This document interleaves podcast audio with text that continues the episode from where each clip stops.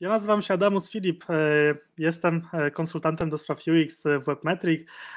Dzisiaj poprowadzę to spotkanie i moja rola dzisiaj to takie bycie głosem osób, które się do nas zgłaszają, zadanie kilka pytań Wojciechowi jako właśnie specjaliście do spraw UX, żeby trochę opowiedzieć o naszym temacie. No i właśnie ten temat to kiedy ten audyt UX nie wystarcza, E, więc e, analogicznie trochę sobie o nim porozmawiamy, e, porozmawiamy sobie o jakichś takich też alternatywach, mhm. no i poszukamy takich biznesowych wspólnych punktów. Taka ciekawa zamiana miejsc, bo tak. zazwyczaj ja gdzieś staję w takiej, w takiej sytuacji, gdzie jestem tym głosem użytkowników w organizacjach, a ty teraz w naszej organizacji stajesz się głosem klientów, którzy o coś pytają, także taka ciekawa zamiana ról. Także zamieniam się w słuch. Co tam ciekawego wypisałeś, o co, tak. o co tak. też ludzie pytają? E, więc e, o to też pewnie część osób pyta, ale żebyśmy tak właśnie wszystko sobie poukładali, może zacznijmy sobie tak e, od początku. Czym w ogóle jest ten Audit UX, gdybyś mógł powiedzieć? Okej, okay.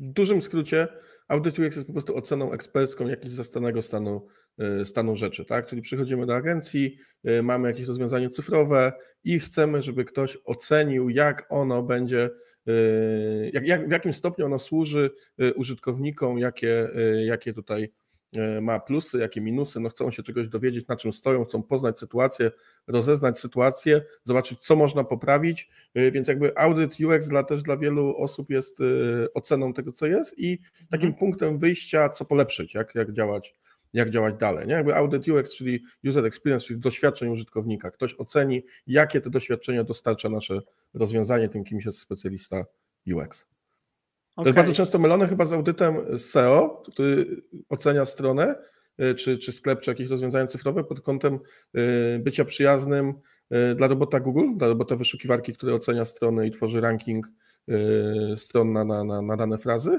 Tutaj mhm. jest to w 100% poświęcone człowiekowi, czyli jakich doświadczeń y, strona, rozwiązanie cyfrowe, sklep, cokolwiek y, dostarcza y, człowiekowi, a nie algorytmom wyszukiwania. Okay. Ale jest to często mylone z jakiegoś powodu. Tak, tak, pewnie przez ten początek związany właśnie z audytem. E, no ale właśnie, to gdybyś też mógł powiedzieć, tak z czego powinien się składać ten audyt UX, no bo pewnie jest y, gro agencji, które wykonuje już tę usługę, jakby e, tak, no, to jest bardzo popularna usługa. Nie? To jest tak. bardzo popularna usługa, wiele, wiele agencji ją, ją ma albo, albo chce mieć. Y, nie zawsze y, te, te kluczowe elementy się tam pojawiają wbrew pozorom. Mhm. I teraz tak, no jakby co, co dla mnie jest kluczowe? No, no przede wszystkim zaczynamy od tego, żeby ocenić mocne i słabe strony. Chyba właśnie tych mocnych stron trochę brakuje w niektórych audytach.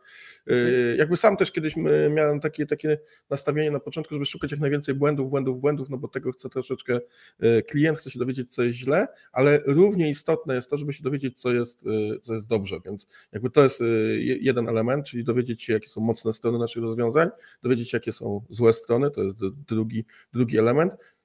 Napisać jakieś podsumowanie tego wszystkiego, to jest chyba w ogóle taka absolutnie kluczowa rzecz. Bo jakby audyt, jak każdy dokument jakiś tam tekstowo-wizualny, y, to bardzo często jest taki raport, którego potem już nikt nie czyta, nie? Że on mhm. powstaje, gdzieś tam może ktoś się z tym zapozna, y, ale potem gdzieś to ginie, tak? To trafia gdzieś do jakiejś szuflady i tak dalej. I jak ktoś ma do tego wrócić i zobaczy, że audytu jest na przykład, nie wiem, 50 stron czy, czy więcej, no to już odpuszcza i, i tyle. Więc jakby to podsumowanie jest absolutnie e, kluczowe. Takie podsumowanie dla zarządu, podsumowanie dla innych osób, które będą z tego audytu korzystały, e, a to, co będzie dalej, no to e, czy będą się jakby wczytywać w tę treść, czy nie, no to, to już jest ich, ich sprawa. Zazwyczaj odpowiedź to, że nie będą, więc to podsumowanie jest bardzo, bardzo istotne.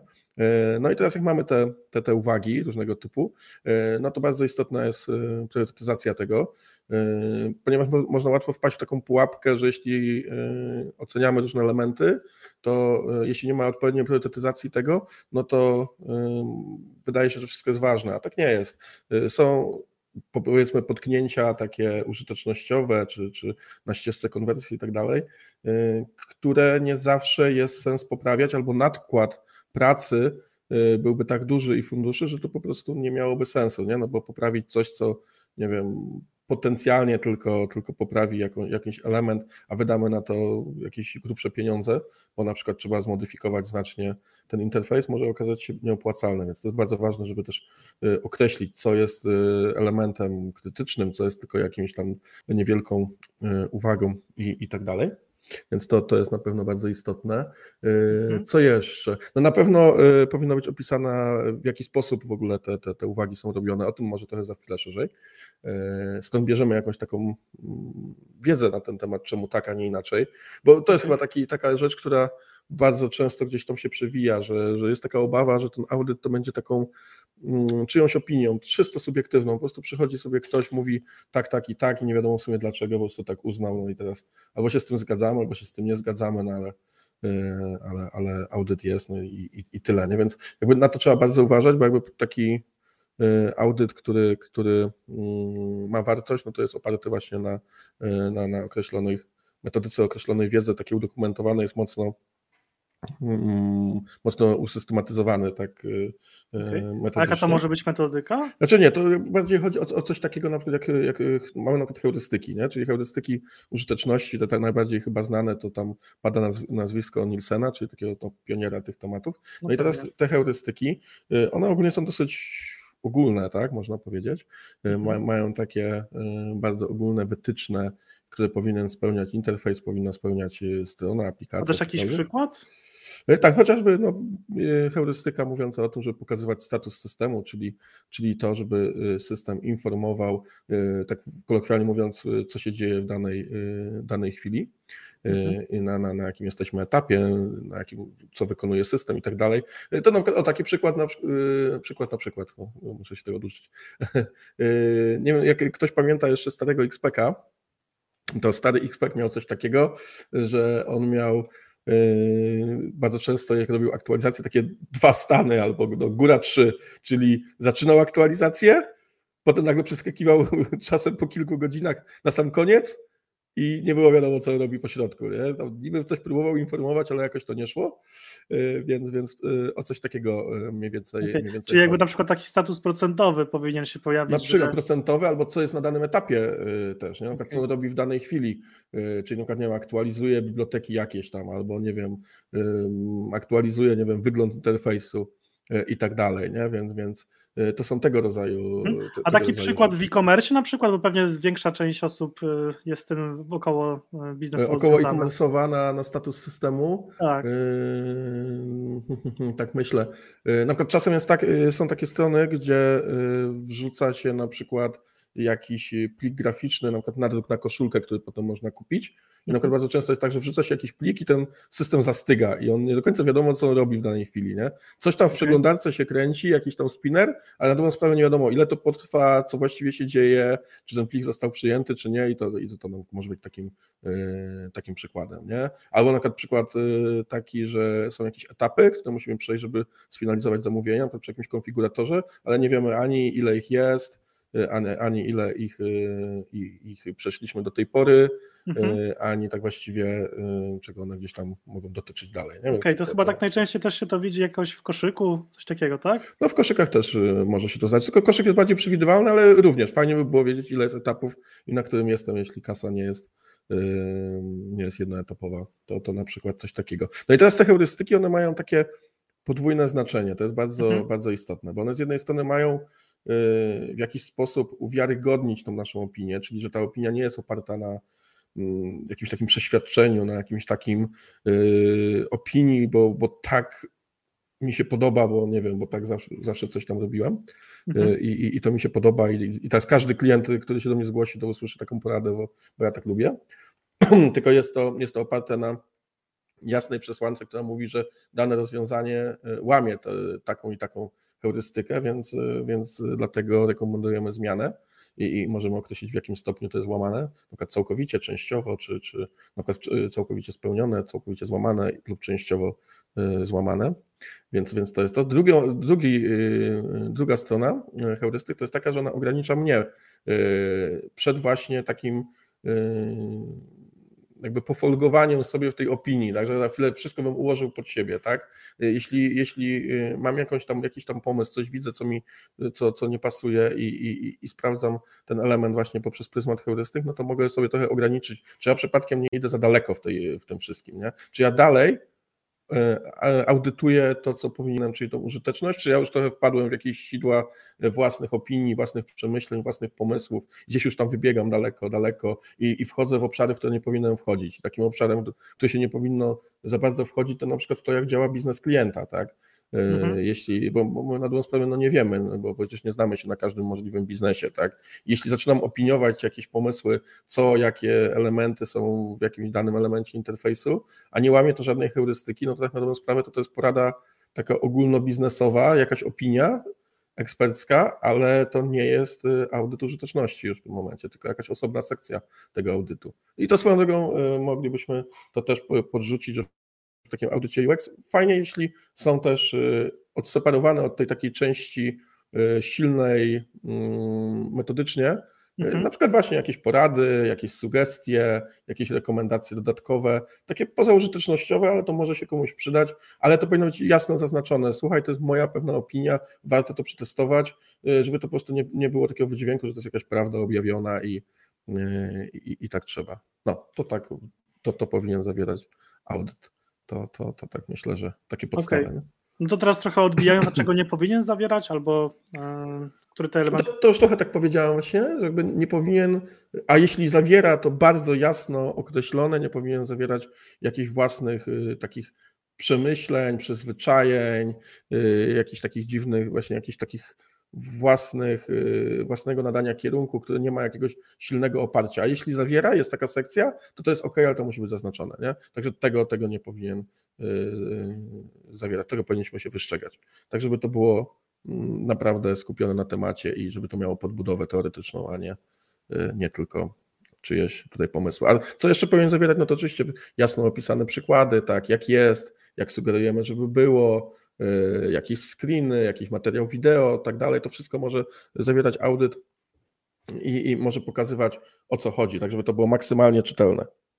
Okej, okay. Więc... a czy tutaj, bo mówisz o screenach, te screeny miały być z jakiegoś y, małego wycinka, no bo tutaj wiadomo, no są te no, główne wersje, desktopowa i mobilna. Nie, no to zależy, zależy z czego. Znaczy, no, wycinek tego, o czym mówimy, tak, taki na tyle kompleksowy, żeby yy, mówił o co chodzi, wskazywał dokładnie element, mhm. a, a, na tyle okrojony, żeby nie przytłaczał i nie był zbyt ogólny. Także tak naprawdę, no, nieważne, czy to będzie desktop, czy mobile, czy cokolwiek, to, to te screeny muszą się, no, powinny się pojawić i, i tak dalej. Nie powinien być wtedy audyt Y, no po prostu takim litym jakimś tam tekstem, jakimś takim opisem, laniem wody, on powinien być konkretny y, okay. i, jak najkrótszy y, pod kątem jakby tych opisów takich konkretnych, precyzyjnych, no bo kto to będzie czytał potem.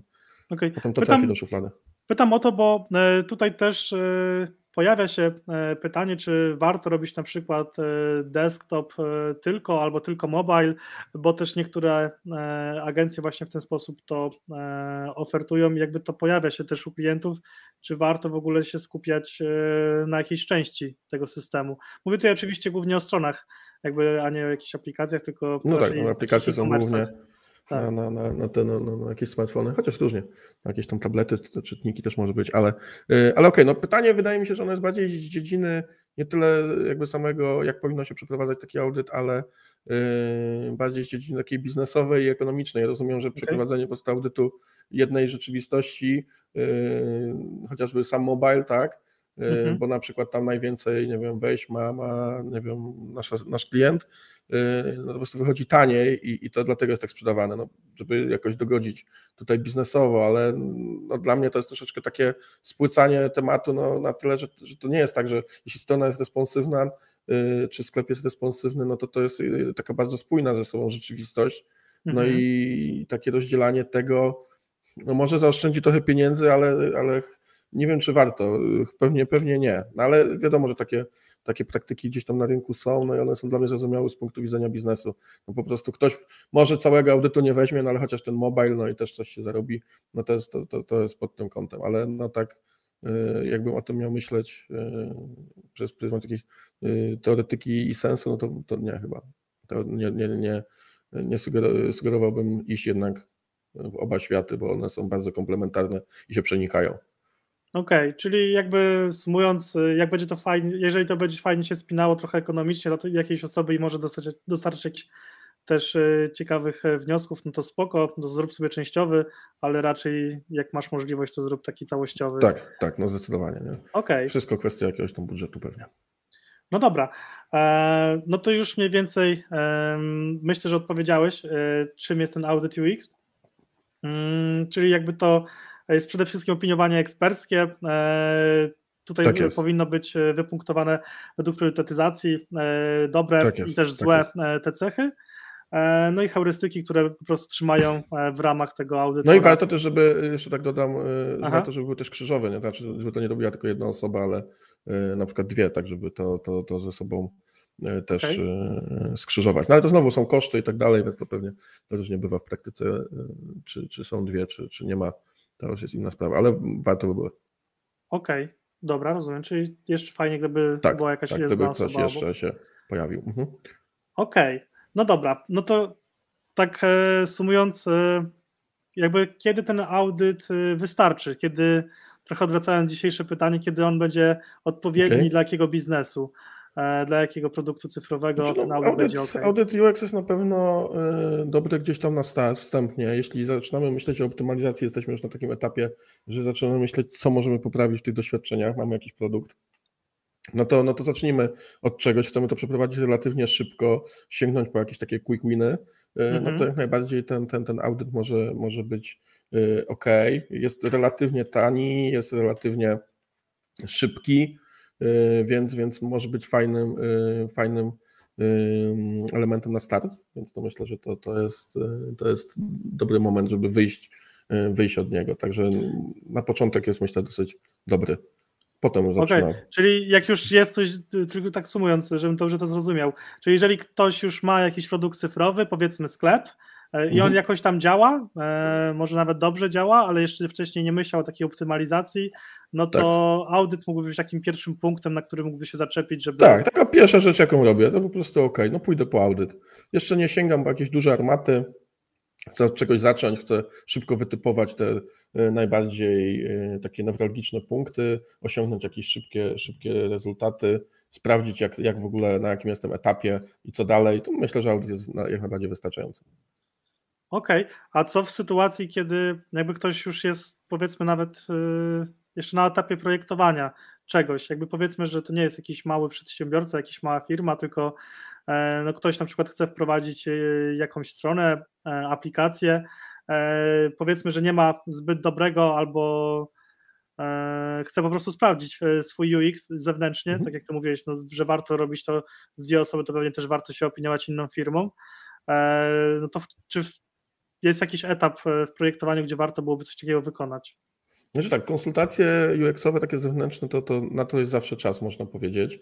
E, więc, więc jakby wdrożenie, jeśli nawet nie mamy takiego pełnego e, procesu projektowego, właśnie, gdzie, gdzie jest, są jakieś badania, czy jakieś właśnie dodatkowe, dodatkowe e, elementy, związane mhm. z UX-em, tylko po prostu no, projektujemy tak według swojego pomysłu, no i po prostu wypuszczamy to na rynek, no to y, gdzieś tutaj y, no zawsze taką konsultację warto, warto odbyć. Można tak naprawdę na każdym etapie poprosić o taką konsultację. To też nie muszą być drogie rzeczy, to mogą być po prostu jakieś rozliczane godzinowo konsultacje y, i tak dalej. No audyt jest wtedy, kiedy faktycznie już jest trochę to, to nadbudowane, czy jest tego trochę więcej, bo na przykład okay. trzeba audytować projekt graficzny, nie? cały, zobaczyć jak, jak, jak on funkcjonuje i tak dalej. Gdzieś można na etapie nawet projektowania jakichś poszczególnych poszczególnych widoków, elementów strony czy aplikacji, gdzieś też mieć jakiegoś konsultanta zewnętrznego. Y, no, idea przyświeca za tym taka, że y, jeśli coś tworzymy, no to tworzymy to trochę podług siebie, y, kochamy swój produkt, tak, tracimy tą perspektywę, no i, i takie konsultacje zewnętrzne, czy to będą po prostu tylko konsultacje godzinowe, czy to będą, czy to będzie jakiś bardziej rozbudowany, usystematyzowany audyt, no to, to zawsze tą perspektywę nam pozwoli sobie skorygować, zobaczyć jak to wygląda na zewnątrz, więc to jest zawsze, zawsze korzystne, więc więc jakby no nie ma takiego jednego etapu, na którym to się robi, no ale chyba najczęściej to, to ty mi powiedz, czy, czy tak jest, no to pojawiają się osoby, które gdzieś y, mają już to wdrożone, już ileś czasu tam działają i chcą ten audyt y, z racji tego chcą poprawić konwersję, bo na przykład są mm, widzą, że jest jakiś potencjał, ale już nie wiedzą, jak go osiągnąć. To chyba ten moment jest najpopularniejszy, ale tak naprawdę wszystkie wcześniejsze są też rekomendowane, jeśli jest taka możliwość i, i jest na to budżet, to jak najbardziej to będzie tak, bardzo tak, korzystne. Jakby, no zwykle się takie osoby zgłaszają właśnie wtedy albo dostają informacje od swojej agencji, czy to performanceowej, czy to pozycjonerskiej, że no mhm. tutaj już ruch jest w sumie spoko, mocno, mocno, mocno działamy, czas pomyśleć o czymś innym, jakby wtedy też... Tak, tak, to, to, to jest chyba popularne w ogóle, taka, taki scenariusz, bardzo popularny, czyli mamy jakiś ruch, ale tak. on się nie, niekoniecznie przekłada na, na jakąś sprzedaż, albo nawet jeśli się przekłada, to, to czuję, że tam jest coś więcej, po prostu chcę więcej, no bo apetyt rośnie e, w miarę jedzenia, więc, e, więc pojawiają się takie sugestie, to, to zróbmy jakiś audyt, zróbmy jakąś konsultację i tak dalej, no to, to jest ten moment. Okej. Okay. No dobra, no to kiedy ten audyt nie wystarczy? Okej, okay, kiedy audyt nie wystarczy? No to jest już temat rzeka, no bo teraz tak, no można coś przeaudytować e, i, i, i okej, okay, no są te heurystyki, jest jakaś tam podróż poznawcza, te wszystkie jakieś tam metody, no ale, mhm. E, ale kiedy jest czasem tak, że już po prostu no wszystko wydaje się ok i jest po prostu coś na zasadzie, no po prostu nawet audytor, nie? No po prostu nie wiem, nie? No, w audycie jest więcej właściwie tych rzeczy dobrych niż tych złych, tak? Yy, to, co udało się znaleźć, to są jakieś drobiazgi albo tam o małej istotności, priorytet niski. No i, i można by było powiedzieć, że po prostu, nie wiem, albo audytor zły, bo, bo nic nie znalazł, tak, I, i, i, szukamy dalej, albo można, nie wiem, iść na ślepo, teraz zaczynam coś zmieniać, czytam jakieś inspiracje, nie wiem, jakieś publikacje, cokolwiek, wyniki jakichś testów i tak dalej, zaczynam strzelać testami na przykład Y, różnych wariantów rozwiązań, y, jak z karabinu, tak, i po prostu strzelam na ślepo, nie? oczy zawiązane, karabin, pełny magazynek i lecę y, z tematem. No, mo można też iść w tym kierunku, jakby wiele firm, które tak robią i, i też czasem w to tarcze trafią, nie? A, a, nie kiedy sobie w stopę, to, to różnie bywa.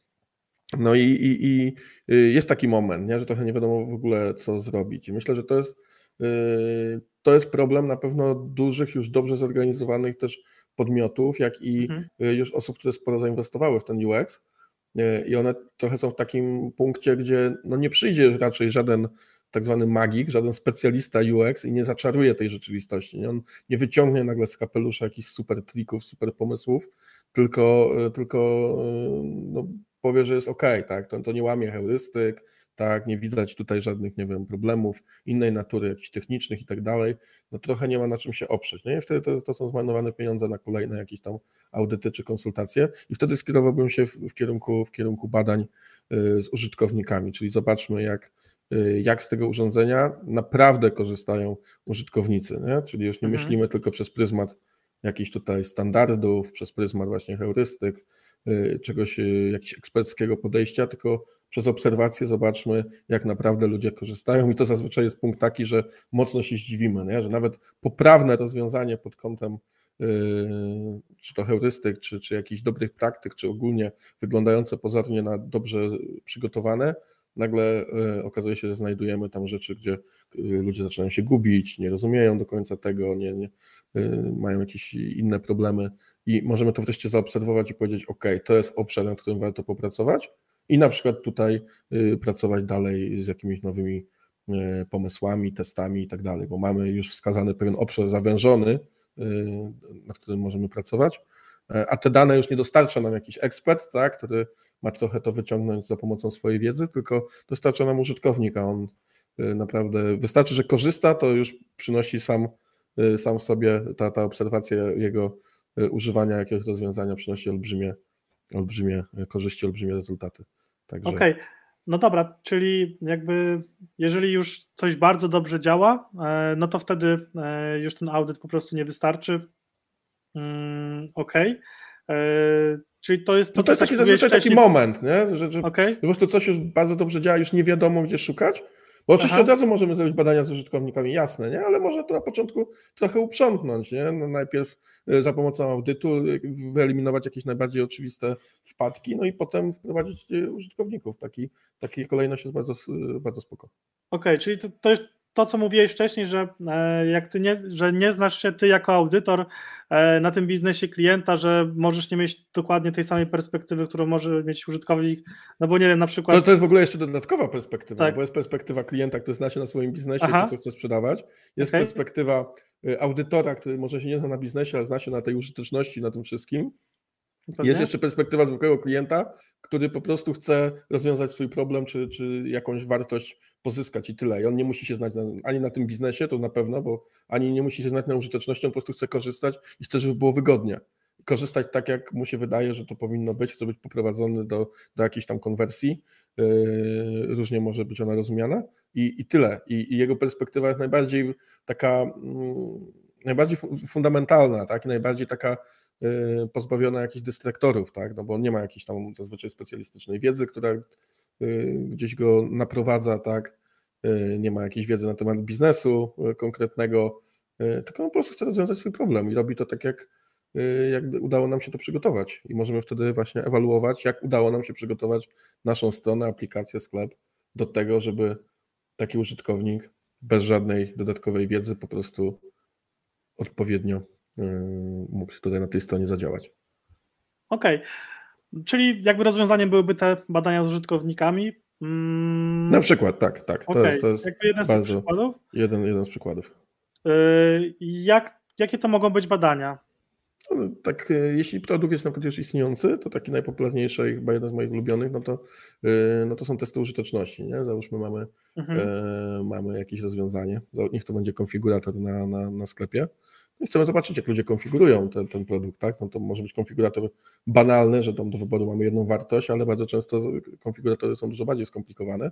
No i mhm. teraz y, jak to jest? Nie? Jak, jak przychodzi taki użytkownik, y, nazwijmy to z przysłowiowej ulicy, siada do tego, no i jak mu to idzie, nie? gdzie się zatrzyma, gdzie, gdzie się na czym się zawiesi i tak dalej. To jest y, no, źródło niesamowitej wiedzy, i która pozwala no, zoptymalizować ten produkt no, na, na, zupełnie inną skalę niż, y, niż tylko robiąc jakieś konsultacje czy, czy jakiekolwiek audyty.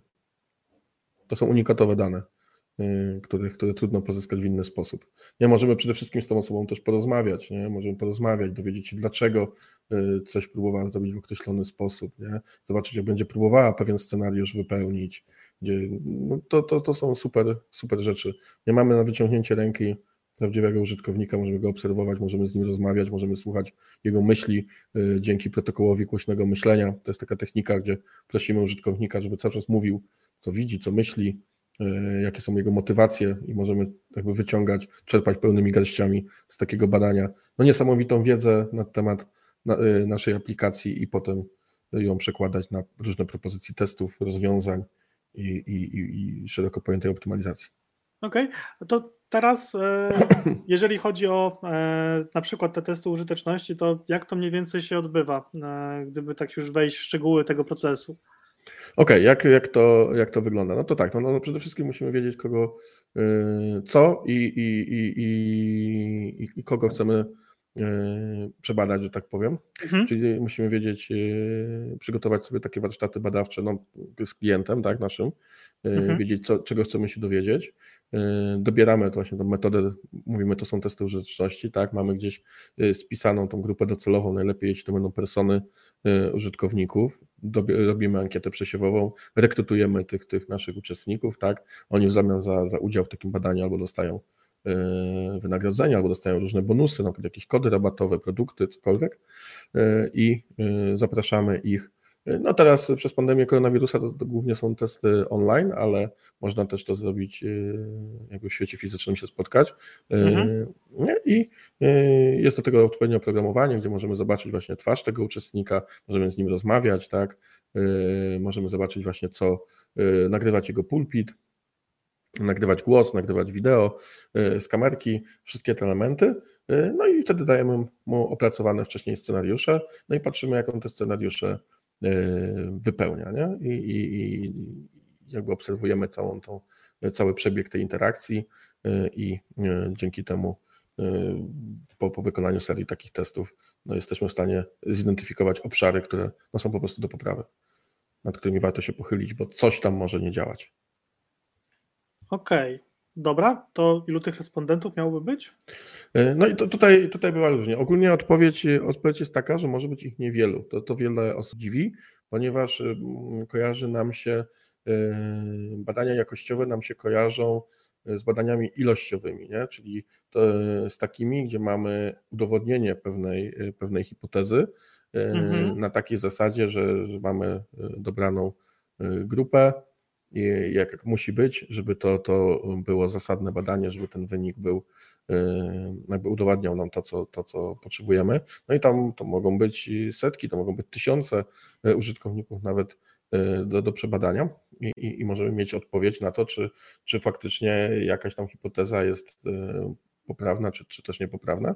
I to bardzo często z tym utożsamiamy, tak, że, że no to trzeba będzie do tego do tej sali badawczej, czy, czy do tego spotkania badawczego, to pewnie będzie zaprosić 100 osób, no to nie dość, że to zajmie chyba e, pół roku, e, no to, to jeszcze będzie kosztowało jakieś niebotyczne pieniądze i, i, nie wiadomo, co tam się będzie, co się wydarzy. Tylko tutaj jest inna idea, która jakby tłumaczy, dlaczego tak nie jest, nie? bo tak naprawdę wystarczy kilka tych osób. Zazwyczaj to jest tak pomiędzy 5 a 15, przy tym 15 to jest bardzo dużo, Okay. E, więc, więc to, to są duże badania i lepiej pewnie podzielić na e, dwie tury niż, niż wrzucać piętnastkę. No i teraz o co chodzi? No, zakładamy, e, że ta grupa jest homogeniczna, ona jest podobna do siebie, tak? Znaczy mamy pewien segment klientów, tak, który sobie wybraliśmy i on jest w pewnym sensie do siebie podobny, nie? Więc to jest pierwsze, pierwsze założenie, nie? I jeśli grupa jest homogeniczna, to naprawdę niewiele trzeba tych respondentów, żeby nam się te pewne wnioski, pewne interakcje zaczęły powtarzać, nie? I nad tym wszystkim jest główny, y, główna y, zasada taka, że te badania nie służą do tego, żeby coś udowodnić. Nie? To nie są badania, gdzie y, potem ponad wszelką wątpliwość będziemy mieli wynik, tak jest. Nie? To nie jest coś, co ma udowodnić naszą, naszą, naszą tezę. To ma bardziej nam wskazać obszary do pracy, tak, nakierować na pewne rozwiązania, y, czyli dostarczyć nam pewnego rodzaju wglądu w sytuację, do którego inaczej wglądu byśmy nie mieli. Nie? Mamy tylko jakąś informację, że na przykład coś się dzieje, chcemy się dowiedzieć, dlaczego to się dzieje i chcemy mieć pewien wgląd w tą rzeczywistość. I wtedy nie musimy tego udowadniać, więc ta grupa nie musi być y, grupą nie wiadomo jakiej liczebności. Y, I tutaj przykład, który zawsze przytaczam, który bardzo lubię, to jest przykład y, z autem i, i, i ulicą, tak? Jeśli na ulicy mamy y, dziurę w nawierzchni, tak, i wyrwie sobie koło jakiś samochód przejeżdżając y, z jakąś tam prędkością, to nikt nie czeka, aż tysiąc samochodów sobie wyrwie to koło, żeby tą dziurę naprawić. Jakby nie musimy tego udowadniać. Udało nam się zaobserwować potknięcie na grupie kierowców samochodów, nie wiem, osobowych, no to naprawiamy nawierzchnię od razu. To nikt na to nie czeka. Nie? A no, zależy w jakim kraju. Tak samo. Znaczy, to zależy w jakim kraju. Nie, no tak, nie, czasem to się, to się to poczeka. Czasem już y, dwie dziury są i, jeszcze się czeka, albo i trzy i, i, nie wiadomo co jeszcze, jasne. Nie? To jak najbardziej, nie? Ale ogólnie no jakby zasada jest taka, że no to nie czekam, nie? I teraz nie wiedzieć dlaczego, y, jest, y, są osoby, które to podważają no właśnie na takiej zasadzie, tak, że, że okej, okay, ale, ale ja chcę mieć jakiś dowód, że ja mam to zmienić, nie? ale nie potrzebujesz w tym momencie dowodu. Nie? Już masz informację, tu się źle dzieje, tak? Okej. Okay. I, I tyle. Możesz to sobie potem potwierdzić w badaniach już ilościowych, na przykład czy jakiś wskaźnik y, zwiększył się dzięki temu, tym poprawkom. Nie? Ale okay. dzięki temu idzie to szybciej, idzie to taniej i tak dalej. Czyli patrząc na to, co mówiłeś też wcześniej, to te badania jakościowe mogłyby być na przykład tworzeniem hipotez do takich testów, żeby później to potwierdzać? Mogłyby być pewnym sensie tak. No, mogłyby, mogłyby być takim fajnym punktem wyjścia, że mamy y, ileś tam y, obserwacji, tak, różnej wagi, E, I, I teraz tak, no na pewno będą takie, które no bez dwóch zdań wdrażamy, no to nie dyskutujemy. Tu widać, że, że tutaj na przykład jest jakieś, jakieś potknięcie ewidentne, ludzie się tam gubią i tak dalej. No ale będą też takie, takie rzeczy, gdzie widzimy, że okej, okay, tutaj, tutaj tak bywa różnie, są jakieś chwile zawahania, coś, nie każdy daje radę. Okej, okay, spróbujmy to pokazać jakoś inaczej, na przykład i przetestujmy, czy na przykład coś się polepsza. Jak najbardziej, to jest, to jest bardzo, albo ktoś niekiedy, nie wiem, powie coś bardzo interesującego, nie? I, i teraz okej, okay, no, no, nie będziemy teraz czekać, aż, nie wiem, 10 tysięcy osób tak powie, nie? nie? Wystarczy, że gdzieś już tam się pojawił jakiś taki wgląd w tę sytuację, spróbujmy, y, zróbmy jakiś test i tak dalej. To jest bardzo fajne wyjście, no bo strzelać testami można, nie? To jest jakby wyjście, które jest jak najbardziej ok. To też jest taka analogia y, skarbu, y, którą, którą też bardzo często opowiadam. Mamy, mamy działkę, hektar, na przykład działki i ktoś nam mówi, że gdzieś tam jest woreczek z diamentami. No i teraz możemy wziąć łopatę i, i możemy zacząć kopać. Nie? No, czy znajdziemy w końcu ten worek? No za jakiś czas to będzie, będzie ok, to pewnie znajdziemy, nie? A gdyby na przykład każde machnięcie łopatą to był dolar do zapłaty, no to, nie, to znajdziemy za jakiś czas, plus jeszcze dodatkowo um, zapłacimy bardzo dużo pieniędzy i, i, i zmarnujemy e, bardzo dużo zasobów i może nam nie starczy pieniędzy na machanie łopatą na tym polu, bo, bo, bo nie. No ale gdybyśmy podeszli do tego tak, że najpierw zrobimy jakiś research, czegoś się dowiadujemy na temat mhm. tego skarbu, na te, tego zakopania i tak dalej i okaże się, że z tego yy, pola można zawęzić to na przykład do dwóch jakichś tam zakątków tego pola, i tylko tam kopać, no to zaoszczędzimy czas, pieniądze i jest duża większa szansa, że, że ten woreczek odkopiemy bardzo szybko. A tak jak strzelamy, no to strzelamy. I tak, tak właśnie jest z testami AB. No, można po prostu zacząć strzelać, no i okej, okay, no też na pewno znajdziemy jakieś fajne rzeczy. Okay. Ale, ale to nie jest zbyt y, efektywne. No pewnie, lepiej dostarczyć tych danych y, z badań. tak, no lepiej wyjść od czegoś najpierw. Mhm. No dobra, e, no to jak często ktoś miałby takie badania przeprowadzać? O, to już, to już zależy trochę od całego, e, jaki jest proces w organizacji. Nie? No ogólnie jest, e, jest tak, że warto, żeby badania były częścią procesu jako takiego, nie? czyli że są integralną częścią tego procesu. I właśnie wtedy są, jest ich wiele, ale są krótkie, na małych grupach dostarczają na bieżąco pewnych odpowiedzi, wglądu w jakieś sytuacje i tak dalej. Więc, więc y, to jest w ogóle taka sytuacja idealna, tak, y, do, do jakichś większych projektów i tak dalej. A, ale jeśli, y, jeśli mamy, mamy jakieś mniejsze rozwiązanie i tak dalej, no to... No tak, powiedz y, trochę o tej wersji ekonomicznej, no bo wcześniej... Tak, ta wersja ekonomiczna jest, jest bardzo prosta, nie? no po prostu możemy na pewnym etapie, jeśli chcemy coś optymalizować, myślimy o tym, zróbmy y, taką turę, czy, czy, czy kilka tur, w zależności od tego, y, ile mamy tych, jak duża jest ta rzecz, którą badamy, tak, bo to może być rozbudowane rozwiązanie, zacznijmy je, je badać. Jeśli ono potem nie ulega dużym zmianom, no to możemy jakieś takie kolejne badanie sobie gdzieś tam zrobić w dalszej przyszłości. No, a jeśli na przykład nasz biznes opiera się na aplikacji w modelu SaaS, do której na przykład ciągle coś dokładamy, rozwijamy ją i tak dalej, no to, to, to te badania warto, żeby były integralną częścią całego procesu, jak najbardziej. A jeśli to nasze rozwiązanie jest mało zmienne, to jest na przykład właśnie strona pozyskująca lidy i tak dalej, no to wiadomo, że nie będziemy tego robić co tydzień, nie? Także to, to trochę zależy od tego, ile zmieniamy, jak, jaka jest dynamika e, tego produktu, e, więc to w ten sposób. Okej, okay. no to teraz jakby trochę to jeszcze ciągnąć e, te, te badania w czasie, to na jakich etapach może projektowania już tak wcześniej powinniśmy badać, albo w jakich możemy? Oj, bo to, to teraz wyjdziemy w ogóle, myślę, na, na, na, inne badania niż testy użyteczności, bo teraz mówiliśmy o testach użyteczności, a w ogóle badania mogą być, y, nie muszą być tylko użyteczności, nie? To, to może być w ogóle badanie na takim samym początku, początku, jak w ogóle zaczynamy myśleć o tym naszym produkcie, nie? gdzie on się gdzieś tam wpasowuje i możemy robić wywiady na przykład, żeby poznać jakąś rzeczywistość, okay. którą, w którą chcemy się wszczelić i na przykład ją, y, ją ulepszyć, nie? Czyli załóżmy, że na przykład ktoś, nie wiem, pracuje no teraz, teraz mam takie, takie badanie, y, mam NDA, więc nie mogę powiedzieć za dużo, ale y, w dużym skrócie to jest aplikacja przeznaczona dla osób, które pracują z osobami, y, które wymagają opieki. No mhm. i, i, jest to aplikacja dla, dla, dla tych opiekunów, którzy będą właśnie chodzić w to środowisko, będą pomagać tym osobom.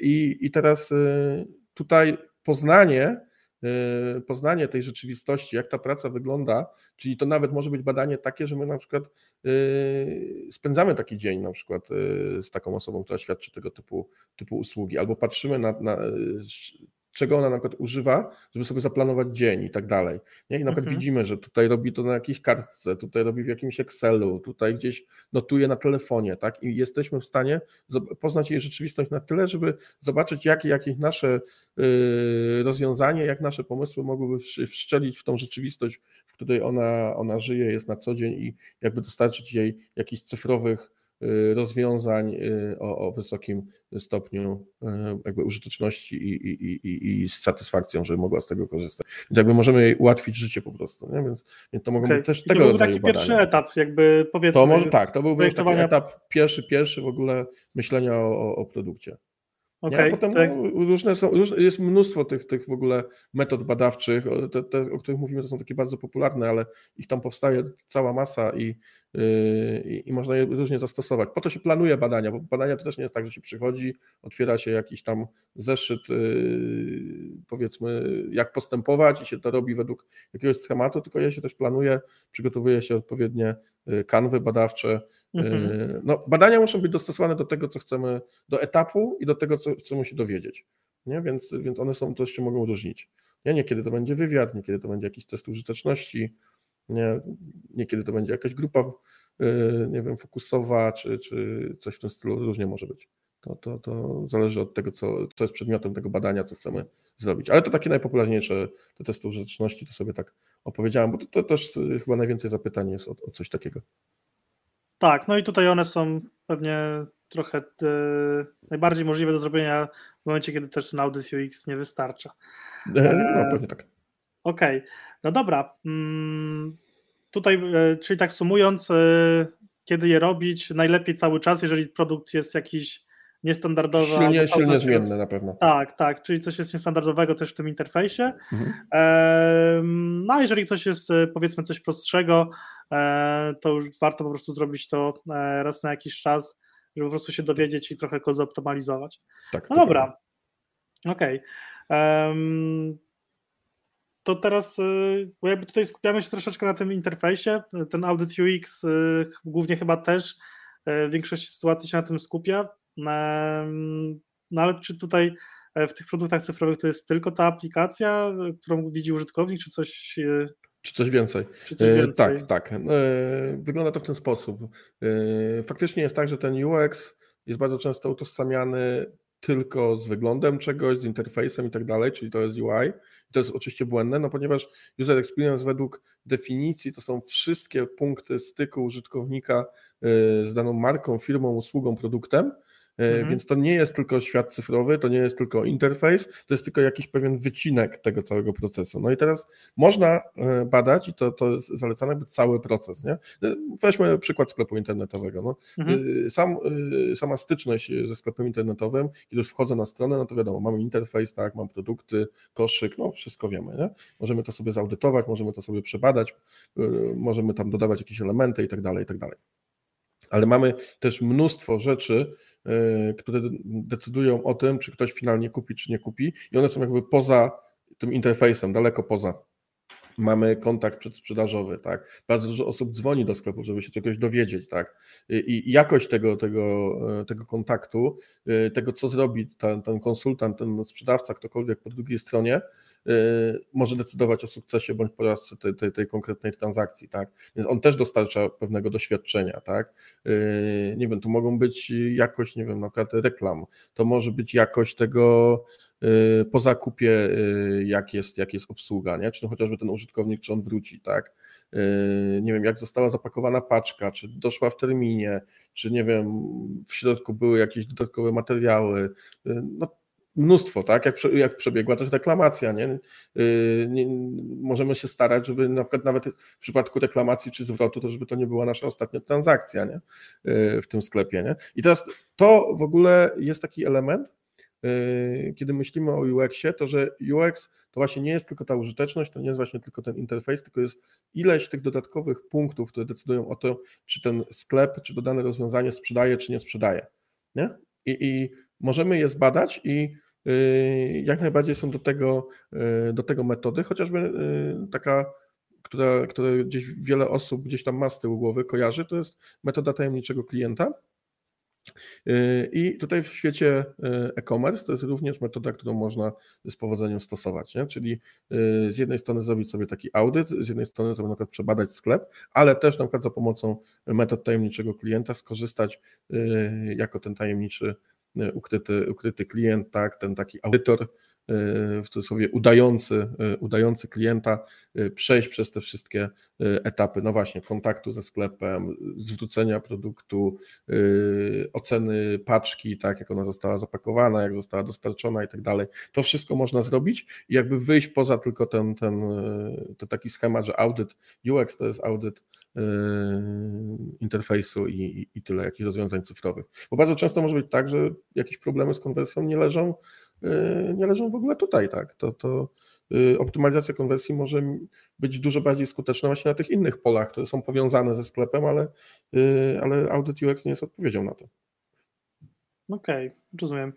No dobra, mm, tak gdybyś mógł e, rzucić jakieś przykłady, no bo okej, okay, mówisz, że nie zawsze ten Audit UX może wystarczyć, e, że są jeszcze na to e, lepsze sytuacje, lepsze metody, mhm. choćby te testy, to daj jakiś przykład e, ze swojego doświadczenia, kiedy ten test e, pokazał coś, czego w sumie ty byś nie zobaczył jako audytor albo jeden z twoich mhm. współpracowników.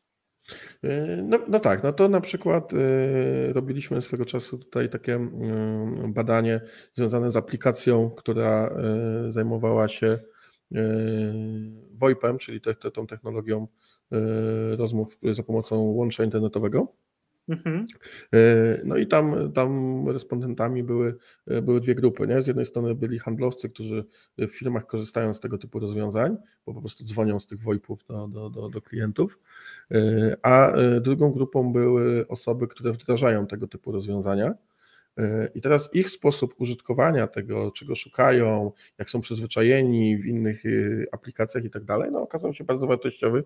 Widzieliśmy konkretne, y, konkretne zachowania, y, jak, jak to wygląda. Jednocześnie też były przeprowadzone wywiady, jak to jak to działa, co jest, co jest najistotniejsze. No i to były dane, które jakby na poziomie heurystyk, no ten interfejs wyglądał całkiem ok, jakieś tam potknięcia miał, pewnie by, by trochę wyłapał, ale tak naprawdę wglądu w to, jak jak z tego korzystają osoby, które to na przykład na szybko testują i czego one oczekują, no to żadna heurystyka, żaden specjalista, który nie byłby tego typu doradcą, tak naprawdę by nam, yy, by nam nie dał. Nie? Także yy, tutaj inny przykład mieliśmy coś takiego, że to były oferty pracy. I to były oferty pracy akurat na takim poziomie bardzo podstawowym, jeśli chodziło o wymagania, takie kwalifikacje kandydatów. Mhm. I, I tutaj osoby na przykład no, nie rozumiały niektórych, niektórych komunikatów, ponieważ okazało się, że ten system składania tego CV, wyboru oferty i tak dalej był, no, miał trochę takich cięższych słów.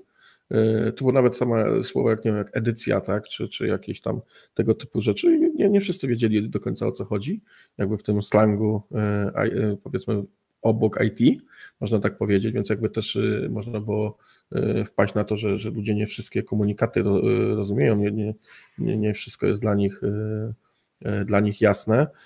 Fajne badania na przykład z osobami, które były Y, z ofertami pracy dla osób po, po 60, nie? Jakby y, osób, które szukają pracy w tym wieku jest bardzo dużo, y, mhm. a one są no, jest ryzyko takiego wykluczenia cyfrowego, tak? Że taka, taka osoba trochę nie wie, jak, jak poruszać się na, na, na portalu ogłoszeniowym i ona nie ma wyobrażenia takiego jak, jak już osoby młodsze, Y, które wiedzą trochę, jak działa internet, czym są dane elementy i tak dalej, jak one działają, gdzie kliknąć, na czym to w ogóle polega i tak dalej. Bo takie ta obsługa komputera jest na poziomie takim mocno podstawowym. No i przygotowanie interfejsu dla nich, jakby zrozumienie, wejście w ich skórę, to, to było bardzo, bardzo skomplikowane. E, i jakieś właśnie to jakieś heurystyki, jakieś opinie eksperckie to nic nie dawały, no bo, bo ci eksperci, no okej, okay, mieli pewne jakieś tam wytyczne, pracowali zgodnie z nimi, ten interfejs był zgodny z tymi heurystykami, ale dla osoby zagrożonej wykluczeniem cyfrowym, e, nieobytej zupełnie w świecie, w świecie internetu, no to, e, to były i tak przeszkody nie do, nie do przeskoczenia, więc, więc tutaj tak samo można było zobaczyć, gdzie te osoby się gubią, co jest dla nich niezrozumiałe i maksymalnie uprościć te wszystkie elementy, te, te, ten cały cały interfejs, tak że on się stał dużo bardziej przyjazny. Więc tutaj y, tego, tego rodzaju rzeczy y, tutaj są. No, możemy właśnie zaobserwować, jak ludzie się właśnie gubią, jak rozumieją te, te, te rzeczy, można porozmawiać i tak dalej. To daje zupełnie inny wgląd. I to były takie, no, takich kilka przykładów, chyba najbardziej takich y, tutaj najłatwiejszych do opisania. Okej, okay, no dobra. To tak e, gdybyśmy mieli tą naszą część odnośnie tych różnic podsumować, to gdybyś miał dokończyć zdanie, audyt UX robisz po to, żeby osiągnąć quick winy w relatywnie krótkim czasie. Czyli szybko chcę pozyskać informacje, rozeznać sytuację. Okej. Okay. No to badania UX robisz po to, żeby? Żeby naprawdę poznać e, zachowania użytkowników e, i pogłębić znacznie swoją wiedzę na, na ich temat. Okej. Okay. E, no dobra, no to tutaj e, mi się wydaje, że e, w jakiś sposób zobrazowaliśmy, jak to może wyglądać. Chyba, że ty masz jeszcze jakieś tutaj pytania, które sam myślisz, mógłbyś na nie odpowiedzieć. Ojej, sam sobie bym miał. Zadać pytanie, a nie odpowiedzieć, tak. Zadać. Chyba jednym z takich, z takich pytań, które się gdzieś tam przewija, to jest na przykład to, że jest taka obawa, że zrobię sobie jakieś badania, zrobię sobie jakiś audyt i pewnie będę musiał przebudować wszystko na przykład. I, i, i ktoś, i, i, ludzie się obawiają, że dobra, pewnie mi za chwilę powiedzą, dobra, yy, przebudowywać całe podstrony, całe layouty i tak dalej. Y, I, i, pewnie jeszcze będą to chcieli sami robić, no to jeszcze będą jakby dosprzedawać usługę i tak dalej. Y, I tutaj y, odpowiadając na, na taką wątpliwość, na taką obiekcję można powiedzieć, co do tego wszystkiego, no to odpowiedź moja jest taka, że bardzo często jakby diabeł tkwi w szczegółach. To nie jest tak, y, że na przykład estetyka taka ogólna, która bardzo często jest przez osoby, na przykład przez jakichś tam grafików i tak dalej oceniana na przykład negatywnie, y, że, że ona wpływa na tą konwersję. Nie? Są strony, które wyglądają jak sprzed 20 lat, sprzedają rewelacyjnie i rewelacyjne są pod kątem użyteczności, także na przykład niektóre niby nowe, zaprojektowane powiedzmy w najnowszych trendach i tak dalej nie, nie dają rady, Y, właśnie dlatego, że diabeł tkwi w użyteczności, tak?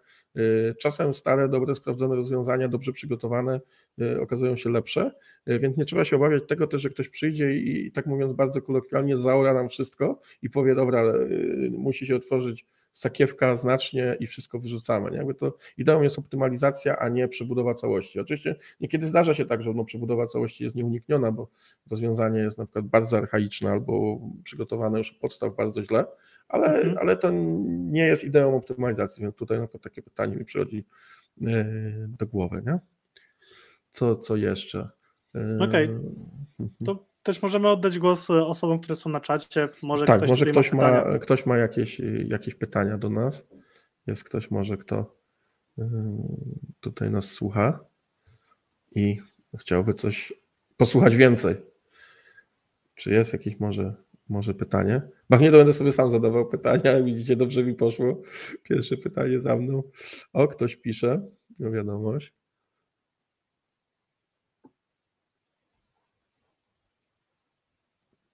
Czekamy, czekamy na osobę piszącą.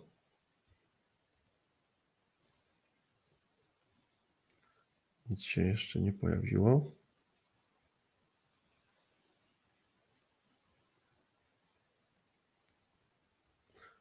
Może sam sobie zadam pytanie faktycznie w oczekiwaniu. A, tak, ja tylko, tak. tylko powiedziałem, że sobie sam zadam pytanie, zaraz się powiem. Ale zadaj, zadaj Wojtku. Ja myślę, że to... E, ja, ja, ja, czekam tutaj na, na, na użytkownika, to, wiesz, to, to, są najbardziej wartościowe pytania, nie? E, ale nie, to, to o którym ja, ja myślę też e, bardzo często się spotyka, to znaczy, że, że ktoś mówi, że ok, to może sobie sami zrobimy w sensie, że sami sobie przeprowadzimy to badanie e, mhm. i, i, i, coś takiego się pojawia.